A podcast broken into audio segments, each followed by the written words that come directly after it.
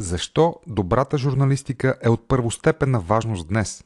Защо добрите медии и професионалната работа трябва да бъдат поощрявани? Кои са човешките основи на журналистиката в обществен интерес? Горещо ви препоръчвам да чуете отговорите в това специално издание на подкаста Тренди. Той днес ще бъде много по-различен, защото с страшна сила ще ни липсва по-приятната част от този аудиоформат, а именно нейно превъзходителство Милена Николова Миленита, но вместо с една жена, скъпи слушатели, моя милост Даниел Ненчев се уреди да общува с две прекрасни дами.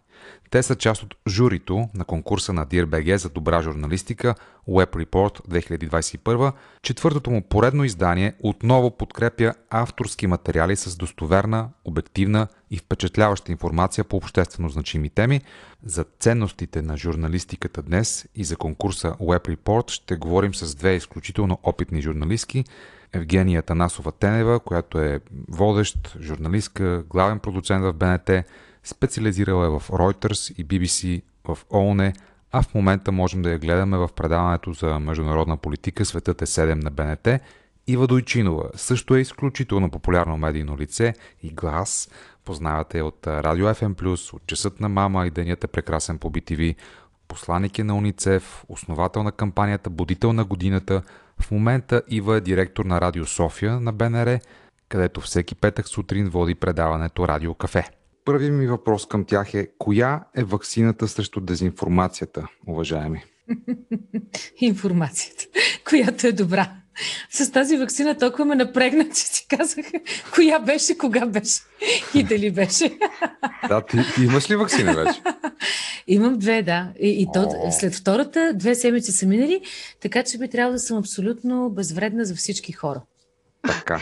Да, не. В факултета по журналистика имаш един любим въпрос. Що е ненужна информация? И отговорът беше информация, от която няма нужда. Сега винаги, винаги може да се поспори има ли изобщо информация, от която няма нужда, но така вакцината срещу дезинформация, наистина е това да сме не само много информирани, да сме много образовани и да може да четем понякога и между редовете. Това обаче от твоята позиция е лесно да се каже. Какво да кажат обаче хората, които не са се стремяли чак толкова активно в живота си към образование и сега са принудени да се справят във време на пандемия, във време на океан от шум, послания, океан от манипулации.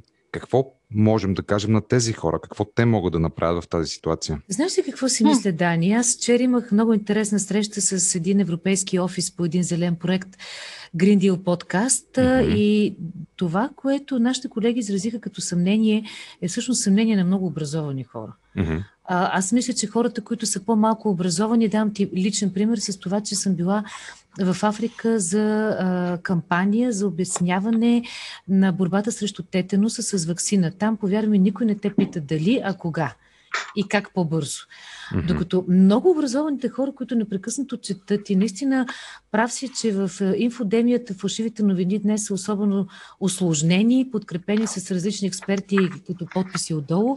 И действително хората, които може би четат прекалено много и се информират прекалено на широко, откъде ли не, стават а, по-уязвими дори към това. Аз не мога напълно да се съгласа, а, защото си мисля, че въпросът не е ха, дайте бързо да се вакцинираме. Разбира се, по отношение на африканското население, сигурно това е много належащо и хората много по-малко са си задавали въпроси, точно защото са имали малко информация. Но мен се струва, че е много по-важно човек да направи информиран избор, отколкото просто да направи нещо. Mm-hmm. Моята, моята позиция е такава. И разбира се, медиите ползват и хора, които нямат много голямо образование, но още повече тук е нашата отговорност. Нашата отговорност включително и към тези хора да им кажем какво е български язик, как се говори български язик, да не използваме безподложни изречения, а, да имаме едно изречение по всичките правила на български язик. В крайна сметка ние правим а, хората, които ни ползват а, в голяма степен такива каквито са. Не всеки е нужно да е завършил университет, но всички тези хора от нас чуват как се говори български язик, например. Същото е по отношение на информацията. Добре. Подкрепям напълно. Ага. Mm-hmm. Само да кажа и още нещо. Да, да, да. Когато ние имаме официална информация, т.е. имаме листовка, която идва с производителя на вакцината и съответния брой хиляди клинични изпитания преди това. Когато имаме в момента резултатите от Великобритания и Израел, които са най-вакциниращите народите си държави mm-hmm. и те са категорично надолу, ние не вярваме толкова на това. Ние вярваме обаче, че на моята приятелка, баба Донка, веднага след AstraZeneca за малко си загуби зрението с едното око. И това за повечето хора е много по-важната информация. Има едно, една конспиративна нагласа на умовете в последно време. А, щом ни го казват така, те ни лъжат. Те искат да ни а, чипират, или искат да, да ни вземат за опитни зайчета, ние сме експериментално поле. Дори е, авторитетни доценти в момента пишат във Фейсбук, говоря за много авторитетен човек, че Израел е опитно поле на опитни мишки. И значи да. ние не трябва да вярваме на тези неща и на тези хора, и на тези авторитети, а на това, което се е случило на съседа, на приятеля на нашите приятели, приятелки. Това е за нас истинското знание. Като казвам за нас, не се включвам в това число. Виждам какви са нагласите в хората. Да, думата... Ама хората винаги вярват на конспиративни теории. Много често а, има хора, които са били склонни да повярват повече, да речем, на баба Ванга, отколкото на а, свещеника на града или селото си, или на някого, когато познавате, който им говори реални неща. Това е нещо, което не е от днес и не е изобщо започнало с темата вакцини. А, мисля, че хората трябва да имат а, възможност и достъп до всякаква информация, но също така да им се помага да отсеят истинското от фалшивото. Аз сега гледам един документален филм за QAnon. О, мили Боже! Просто нали, можете да си представите за какво става дума в Америка. Нали, мисля, че в момента, точно защото има прекалено много информация и така, човек някакси вече не, не, знае, не знае на какво да вярва, даже на себе си му е трудно да вярва.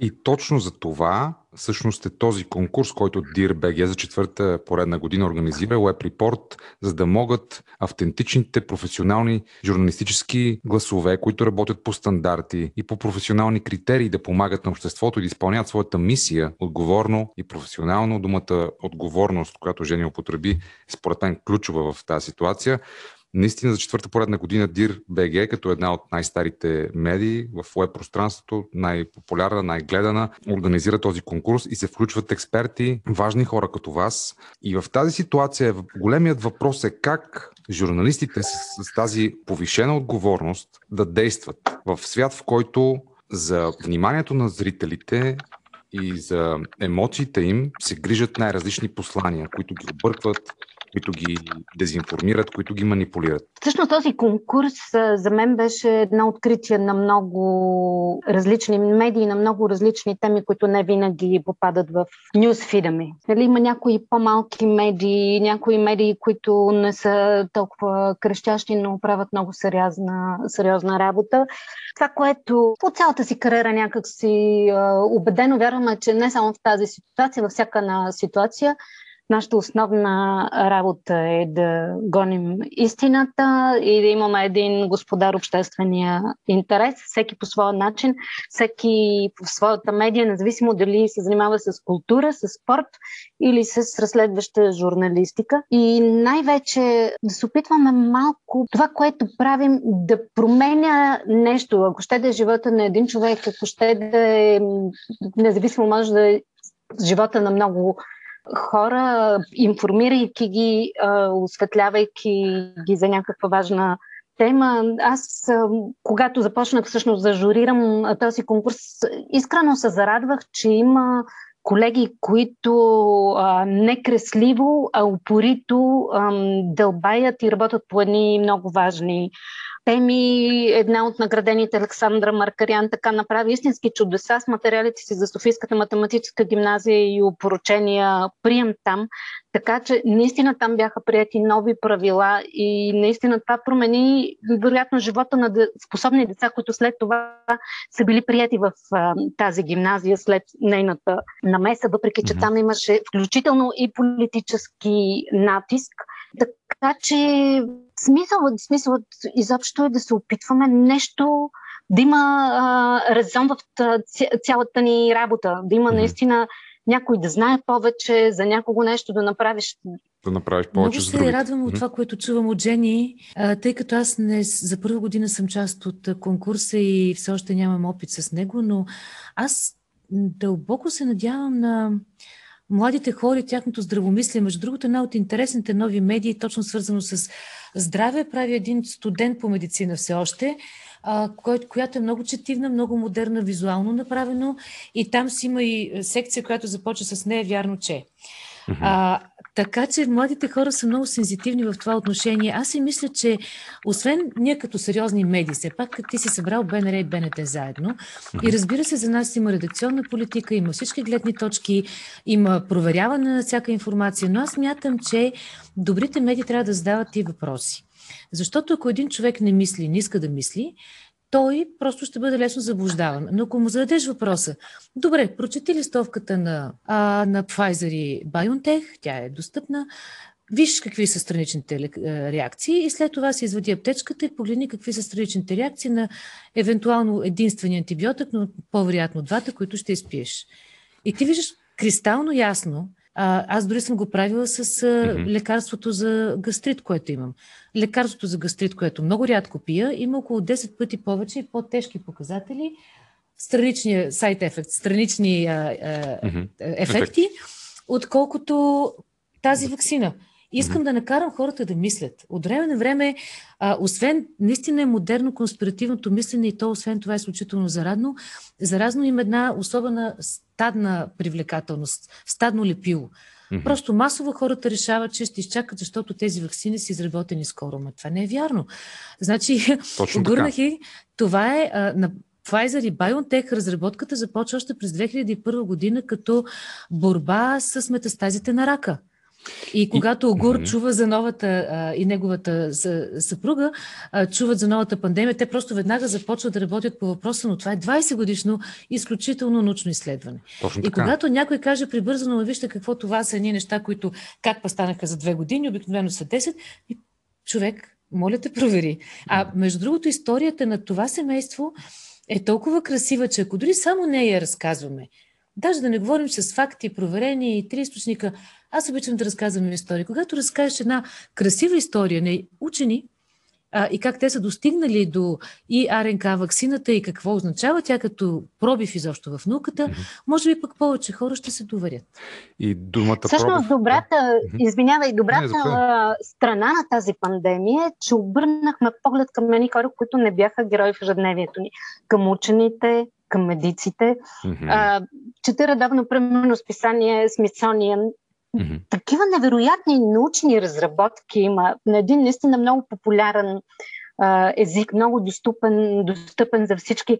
Бихме могли да сме наистина да знаем много повече за света преди да правим своите заключения, което обаче не означава, че не трябва да се съмняваме. Ето аз, примерно, не съм така толкова прегърнала ваксините с две ръце, понеже скарах вируса изчаквам наистина още малко да се вакцинирам всеки има право на своето мнение и не бива да задрасква мнението на другите, нещо, което също много така се прави а, на ангро, особено в социалните медии.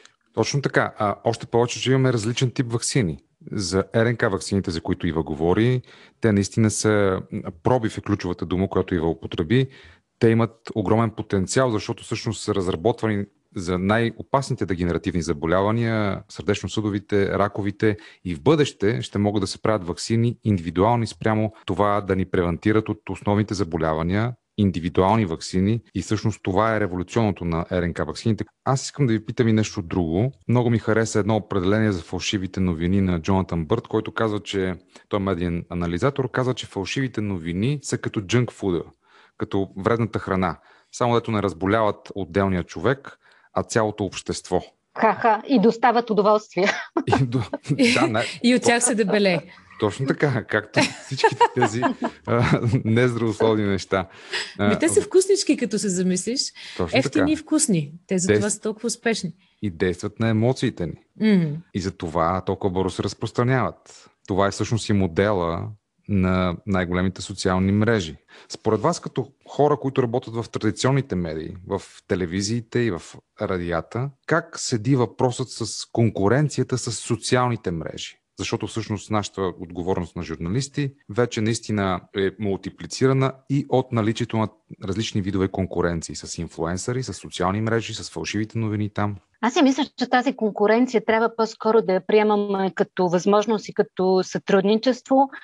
виждам mm-hmm. и БНТ, и БНР вече имат подкасти. BBC беше една от първите големи, така наречени консервативни медии, които почна да пуска свидетелски новини на хора от мястото на събитието, с оговорката, че това са свидетелски новини. Виждате колко много а, вече се включвам по Zoom, по Skype, а, неща, които бяха, изглеждаха едно време някакси недопустими за качеството на телевизията, станаха едно абсолютно нормално средство за медийно общуване. А, така че да. а, това, това е моето мнение.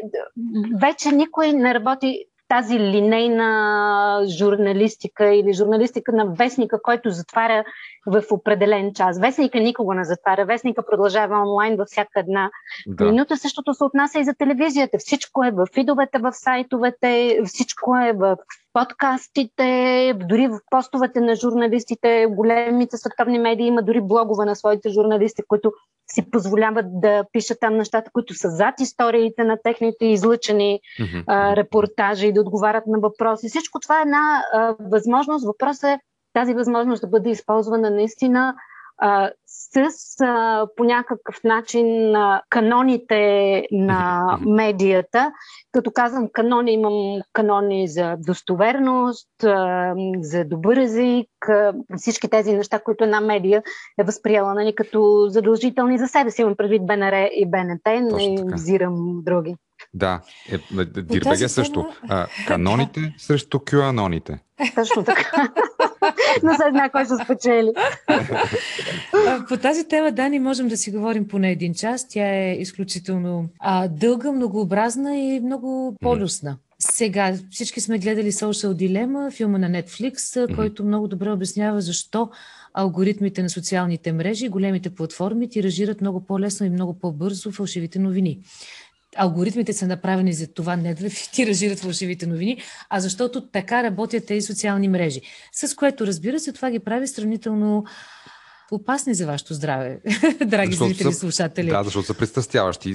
Техните защото създатели в този филм казаха, алгоритмите... че си посипват главата с пепел, общо взето. А, те са излезли от повечето социални мрежи. Да. Другото обаче, което е много а, интересно, че ние като сериозни медии, колкото и да сме сериозни, не можем без социалните мрежи, защото това е канал, по който ни виждат. Mm-hmm. И както всяко едно предаване на БНТ, така и всяка една програма на БНР, предаване или каквото и да е, си има своите странички в Фейсбук. Фейсбук има интерес ние да си плащаме, за да ни има все повече. Mm-hmm. Нали така? Което обаче ние си плащаме, за да ни има все повече, но те не са платили за тези новини. Това доведе до казуса в Австралия, който докара гиганти, които в крайна сметка размениха доста сериозни удари, крушета, като Фейсбук и Google да принудят, т.е. австралийското правителство принуди Фейсбук и Google, или да речем думата убеди ги, да направят специални канали, в които те ще си плащат за тази информация. И ако това изглежда сравнително честно, то дълбоко в дъното си не не е, защото те ще плащат на медии, на които те са преценили, че ще плащат, което би могло да убие малките независими медии, които все още съществуват в аналоговия си вариант и ще накарат същите тези медии, на които плащат, да им плащат още повече, за да достигат до още по-голяма аудитория. Тоест, връзката между традиционни медии и социални мрежи е напълно неизбежна, и за съжаление не е безвредна, не е много ясна. И тук трябва да сме с много сериозно повишено внимание mm-hmm. какво четем и какъв е източник, наистина. Но в същото време, между другото, само ще добавя, да възможността да се прави включително YouTube журналистика дава а, свобода и възможност да се чуят толкова много гласове. Примерно, ако видите, да речем, руското а, редакцията, YouTube канала редакцията на Пивоваров, прави журналистика, която честно да си кажа, ми се иска да гледам по трите големи телевизии. Понякога с аргументите си, с а, коментарите си, с информираността си, дори с качеството си. А, така че всичко това дава изключително много възможности също да се чуят други гласове, особено в държави, които, да речем, имат проблеми с а, альтернативната а, журналистика. Да, да, видяхме все пак и примери как влогари отиват в затвора в някои така по-репресивни държави. И, и това. Добре, а, всъщност конкурса Web Report поощрява именно такива добри примери в журналистиката, особено млади журналисти има, жени ти каза за такива. Всъщност как да печелим младите журналисти на наша страна, на малко по-опитните, които вече имаме достатъчно опит в, в медиите, така че те да идат в, в медиите, да правят журналистика. Как да ги привличаме на страната на професионалната журналистика? Труден въпрос. Точно младите хора се възпитават така, че искат да им е лесно, mm-hmm. да живеят свободно и красиво, а, но а, разбира се, има си всичко за всеки го. Аз ще върна лентата към това как ме ме привлякоха. Привлякоха ме, като ми обърнаха внимание. Когато човек е млад, той има и известен идеализъм в себе си. А, моите учители, тогава Нери Тързиева, Сенагов, след това Иван Гарелов, а, ми гласуваха огромно доверие. Пуснаха ме веднага в една доста отговорна и сериозна журналистика. Това беше началото на 90-те години. Знаете ли колко много текста са ми скъсали и са ми изхвърлили и Нери, и Гарелов, колко пъти са ме накарали да пренапиша един бланк, това е анонса на водещия. Колко пъти са ме накарали да си пренареда репортажа. Приела съм го с смирение и с усещането, че получавам бисери. След това ми дадаха възможност да се въна международни конкурси, да пътувам, да видя как това се прави в BBC, да видя как това се прави в CNN и в Reuters. И тогава ти се отваря мирозданието, да. е, така да го наречем, и виждаш, че малкото, което правиш ти, може да е още по-голямо, може да е по още по-високи стандарти.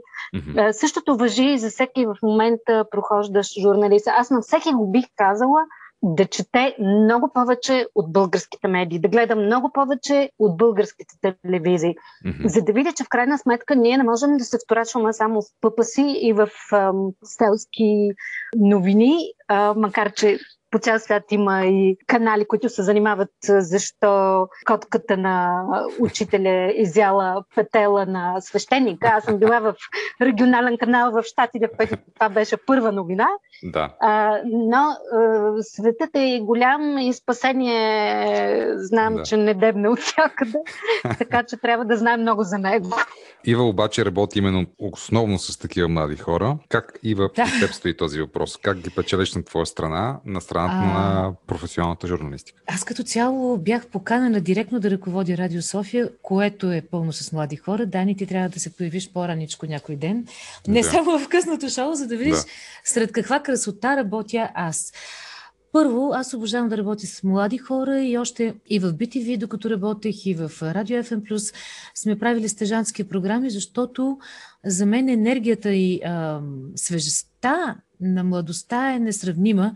Нямам нищо против рутината, но понякога на мен започва да ми тежи и тази свежест, тази енергия на мен ми дава много. Тоест аз съм развила стъжански програми, където и да отида задължително. Тук естествено работя с млади хора. Тези стажанти, които наехме тази година, те са на едногодишни трудови договори трима от тях. Всеки един от тях има какво да учи, но са най-щастливите хора. Mm-hmm. През цялото време те ми говорят на госпожо. Госпожо Дойчи, новините как се развиваме тук. О, ако знаете какви интересни неща не се случват. Ама то е изключително. И на времето, понеже Жени се върна към тези години, когато аз бях стъжант в Хоризонт, аз така започнах. Mm-hmm. А, бях записала точно радиожурналистика, бях влюбена в радиото като медия и се озовах в Хоризонт и да, след няколко месеца стартираха, стартира първата част на електронна медия, Радио FM+. Познайте кого взеха? Те обраха всички млади хора, защото по нов път се тръгва с нови хора. Mm-hmm. И това е нормално. Дори мога да кажа, че много съжалявам, че не мога да взема всички стъжанти, които искам. Защото се обадиха изключително много хора. В България има интерес към сериозната журналистика, има интерес към добрите медии, има интерес към професионално развитие, правене на добро име, обогатяване на, на речника, на уменията и на всичко, но аз имам някаква бройка, която е отпусната по е, така регулациите на обществените медии и не мога да я надвиша, но мисля, че и това лято ще направя допълнителна стъжанска програма, защото няма как. Понякога ми става ужасно тъжно, изключително тъжно и на мен ми се е случва, аз съм очевидец на това, че ние работим с и в телевизията комерциалните било, така и в комерциалните радиа. Развиват се стъжански програми, използват се е, ентусиазма и идеите на хората и след това не се назначават. Mm-hmm. И млади хора работят по 4-5 години само като стъжанти, срещу някакви пари, евентуално нямат трудов договор, нямат опит и смятам, че това е дълбоко нечестно, но пък за сметка на това масово среща на практика у нас. Последен въпрос и към двете. Коя е наградата за добрата журналистика? Ами, името и доверието. Човек не осъзнава кога е направил име, както и защо нито за кой точно материал, за кой разговор, за каква своя лична гражданска позиция. Той просто го е направил. И в един момент осъзнаваш, че това значи нещо и се възвръща в доверие. Освен това, а, начина по който осъзнаваш, че си направил добро и си добър журналист, е, че, че започва да те атакуват, че започва да ти пишат под троловете, под постовете тролове и, и че водиш много битки. Ако трябва да обобщя живота си в частните медии в последните години, не в БНР, и не случайно съм там, то беше една непрестана съдба на боксова круша, която се опитва да отстоява правото да се прави добро съдържание, правото то да бъде обективно, правото да има и новини, и теми, и материали, които не харесват на това статукво и управление и ти става се по-трудно. Нямам много какво да добавя след Ива, защото и тя говори позицията на човек, работещ в обществена медия в момента. Безспорно, доверието е най-голямата награда. Това доверие се гради всеки ден, гради се с продължение на години, защитава се всеки ден и може да рухне за секунди, буквално. Така че човек трябва, скаже, журналистите трябва винаги да си дава много добре сметка за високото място, на което стои и то е място, на което а, стои без никой да го е избирал. Тоест, той е избрал да носи този кръст в обществена полза и да има морала да го прави а, наистина достойно, без да чака награда. Тя сама ще си дойде, ако го прави. Мисля, че това е чудесен финал на днешното специално издание на Тренди. Доверието всъщност е наградата за добрата журналистика. Много ви благодаря, Женя Танасова и Ива Дойчинова. И ние благодарим. Благодарим, Даниел Ненчев. Чао. Чао. Чао. Чао. Чао. Чао. Чао.